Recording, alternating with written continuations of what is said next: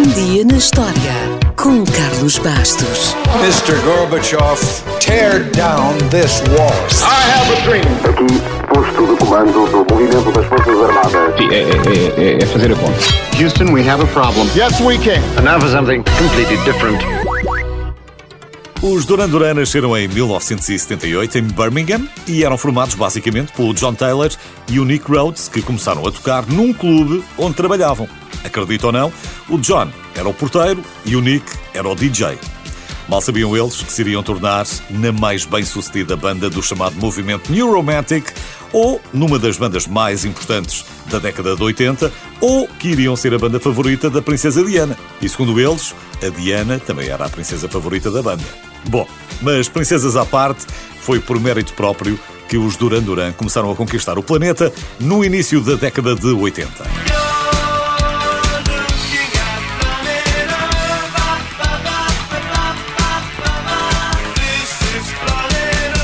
E começaram a conquistar o planeta porque perceberam a importância da imagem para os adolescentes. Os Duran Duran foram pioneiros e foram das primeiras bandas a contratar realizadores para os seus videoclipes. Se bem que, quando se reuniram, em agosto de 1981, para criarem o vídeo de Girls on Film, a MTV tinha apenas 12 dias de vida. E podemos dizer que não houve grande preocupação com a censura. O vídeo foi feito para as discotecas e para os clubes e, portanto, podiam lá pôr o que quisessem. Mas, segundo o realizador, hoje, mais de 40 anos depois, o vídeo dificilmente passaria na televisão. Ou então, talvez nunca tivesse mesmo sido filmado.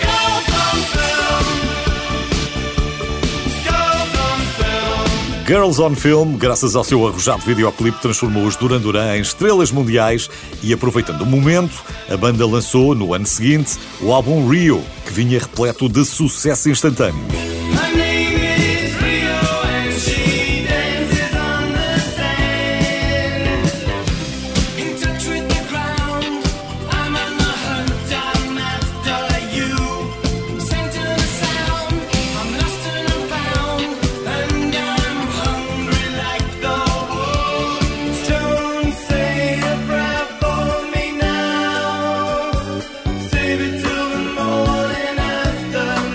Cada vez mais viciados em videoclipes e destinos exóticos, as coisas podiam ter corrido muito mal para alguns elementos da banda.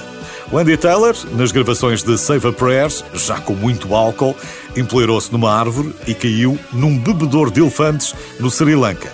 E o Simon Le Bon poderia ter acabado no hospital com disenteria ou, qualquer coisa pior, depois de beber água de um rio no vídeo de Angry Like the Wolf. Mas o vocalista dos Duran Duran ainda passou por pior. Já lá vamos.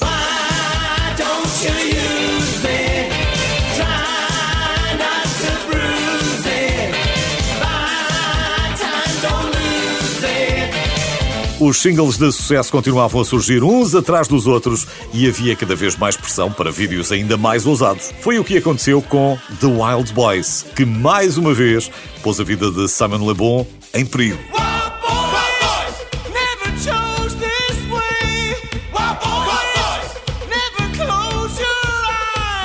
O Simon Le Bon quase se afogou duas vezes na vida. A primeira foi nas gravações do vídeo do Wild Boys.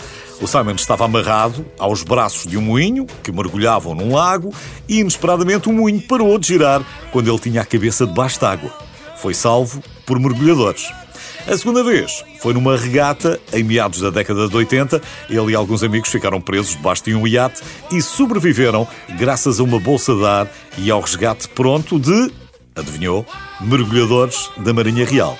Ou seja, com todas estas aventuras e outras muito piores, podemos dizer que os Duran não estavam propriamente a criar boa fama, mas eles também não queriam a fama de bons rapazes. Com tanta espetacularidade nos seus vídeos, não é de estranhar que os Duran Duran tenham sido chamados para criarem a música para o 14º filme do agente secreto mais espetacular do mundo, de James Bond, 007, que na altura era interpretado por Roger Moore. O único senão é que tinham apenas uma semana para apresentarem o trabalho. Imagine se tivessem tido mais tempo.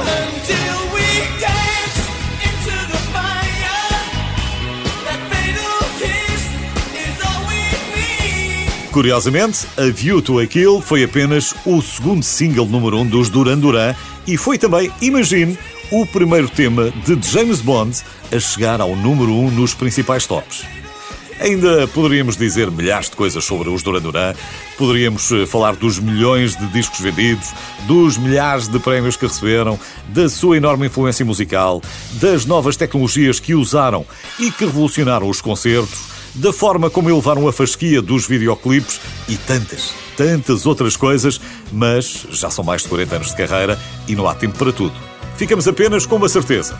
Os Duran Duran ainda andam por aí e desde que apareceram o mundo nunca mais foi o mesmo. Ou pelo menos passou a ser um mundo menos banal.